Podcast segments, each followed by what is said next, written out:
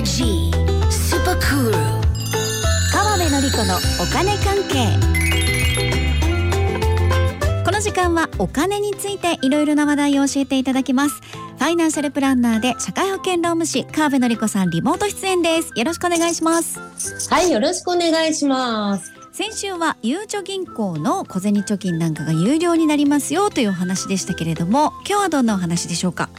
はい、今日はですね、れいわよねんど、つまりね、うん、うんとこのしがつからえっていうか今れいわよねんってすごくないですあっという間ですね。ね、そうなんですね。れいわよねんか、そうよねんどのね、うん、しがつからの年金の額、これが決定したので、うん、この関係で公的年金のお話いきましょう。はい、れいわよねんどのってことはこれ毎年決まるんでしたよね。そうですよ、毎年決まるんですよ、うんうんうん、でね、あの毎年ねいちがつにじゅうなんにちって感じで、うんうんね、あの厚生労働省からね報道関係者各位みたいな感じであのしがつからの年金額についてプレスリリースがね出るんですよ。はい、うん、であのこれ先週出ましていちがつにじゅういちにちに発表されましたんでね、うんうん、でね、あの年金額の発表いきましょう。お願いします。うん、であの今年度分と来年度分の比較ができるように両方でいきますから。ほう、うん、でまずね国民年金老齢基礎年金からいきますね、うん、老齢基礎年金っていうとこれあれですね、にかい建ての年金のいっかい部分でしたっけ。そうですね、その通りですね、うん、じゃあ、 あの金額の前にね老齢基礎年金ってなんだっけのおさらいからいきましょう。ありがとうございます。うん、じゃあ老齢基礎年金っていうのはね、ということでにじゅっさいからろくじゅっさいまでのよんじゅうねんかん国民年金保険料で払ったよとか、あとは会社員とか公務員で厚生年金保険料払っていたりとか、あとはあの厚生年金を払っている人の配偶者で扶養の範囲内とか、あの専業主婦とかね、うんうん、そういう感じでいましたよっていった今のさんしゅるいのどれかをいっかげつも落とすことなくやっていた人が、うん、老齢基礎年金の満額をフルでもらえますよってやつですね。はい、うん、でこれね、もしもそのよんじゅうねんの中でじゅうねんかん抜けちゃったななんていう人は金額も、うん、あのよんじゅうねんぶんのさんじゅうねんしか払ってないから金額もよんじゅうぶんのさんじゅうなんでよんぶんのさんになるという、うん、これですよ。そうですね。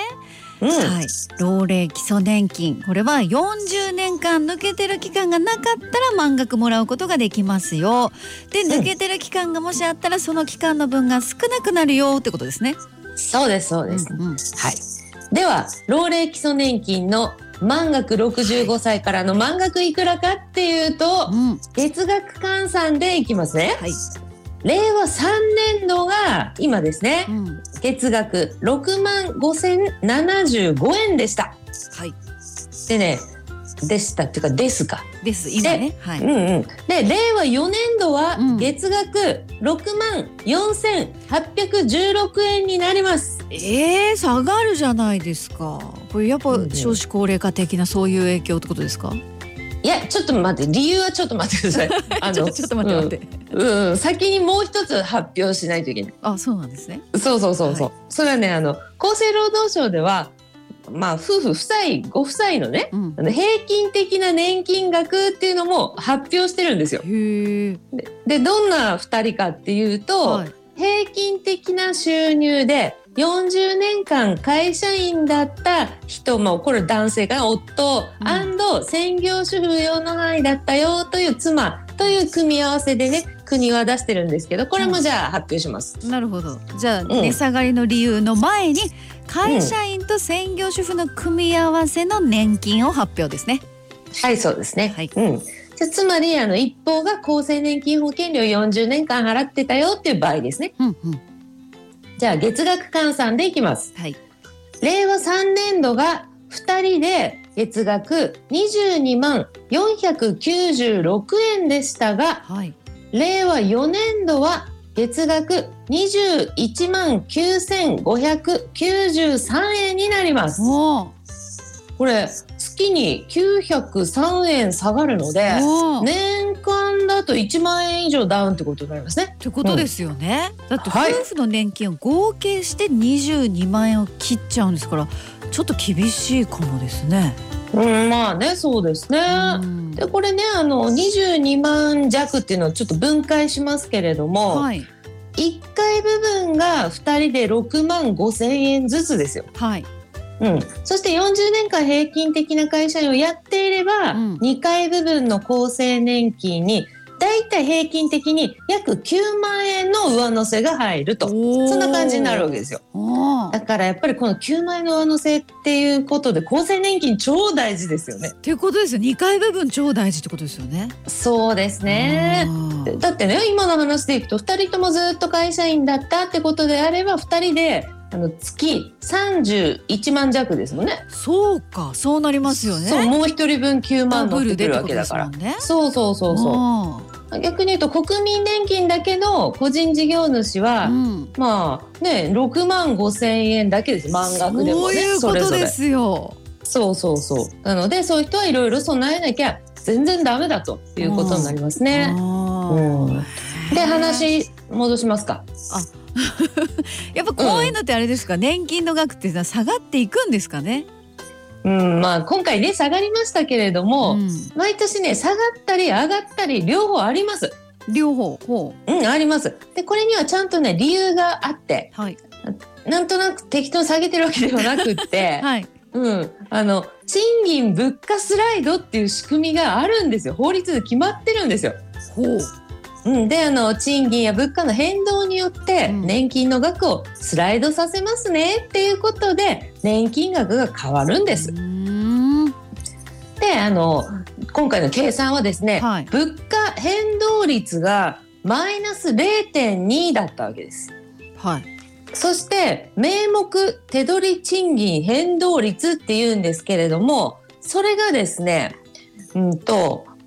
なんだ賃金が れいてんよん のマイナスなわけですよ。マイナスれいてんよん。 そうそうそうそう。ほんほんほん。で年金はその賃金の方に合わせてマイナスれいてんよん になりますよ、減りますよっていうことなんですよ。うーん、うんうん、でもこれ物価がマイナスにでしょ、で賃金がマイナスよんっていう話でしたけど、うんうん、だったらその物価に合わせてマイナスにの方にしてくれたらまだよかったのに、うんうん、なんでこのマイナスよんの方の賃金に合わせちゃうんですか。うん、ね、そうですよね、うん、これはですね、あのあれですよ、あ れいてんに と れいてんよん だね。年金って松田さん覚えてます？世代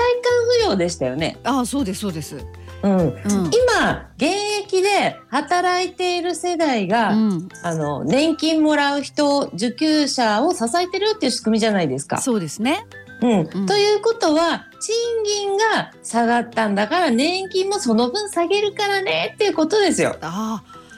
あ、うんうん、ということでなんか話つながりますよね。はい、世代間の仕送りだよって考えたら分かりやすいと思いますよ。なるほど。で例えばうちら賃金下がったんだからその分下げるねっていう感じで賃金に合わせてっていうことですよね。そうか、そうですよね。だって年金の額も下がりますよって言ったらもうすぐひどいとかって思いがちですけど、でも実はその年金保険料負担する側の状況に合わせてくれましたよみたいな、うん、そうそうそうそう。だからこう賃金に合わせて物価よりも賃金が下がったのであれば賃金の方に合わせるよってなってるんですね。うんってことであのひどいって思いがちなんだけど、ちゃんとその計算には根拠となる法律とそのためのデータがあって、それによって一応計算されてるんですよ。そういうことか。この理由だったらちょっとね納得ですよね。そうそうそうそうですよね。はい、ということって感じ。はい、公的年金のお話お伺いしましたけれども、川野さん、はい、無料のセミナーがあるんですね。うん、そうなんですよ。でこれはね、この間なんかすごいいい加減に言っちゃったんですけど、うん、この間のやつですね。そうそう、この間言ったやつちゃんとあのメモしましたよ今回はね。よろしくお願いします、うん、はい、あのイベントで同心資産運用フェアっていうのがあるんですよ。ほう、なんかこう夏フェスみたいな感じで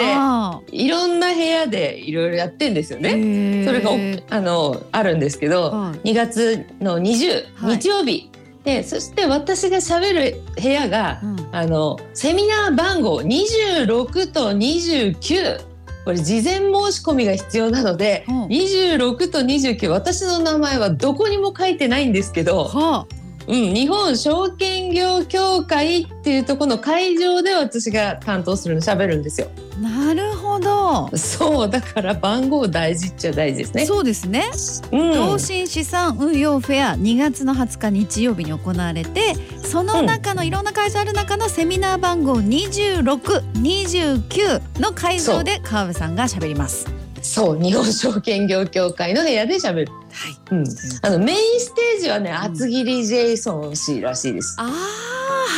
いはいはい、はい、あのイベントです。あのイベントですね。そう、その片隅で私も喋る。片隅で会場の一つでね、はい、そうです。ということですので、ちょっと気になる方は、うん、セミナー番号にじゅうろく、にじゅうきゅうの会場もよろしくお願いいたします。はい、ということでファイナンシャルプランナーで社会保険労務士の川部典子さん、ありがとうございました。はい、ありがとうございました。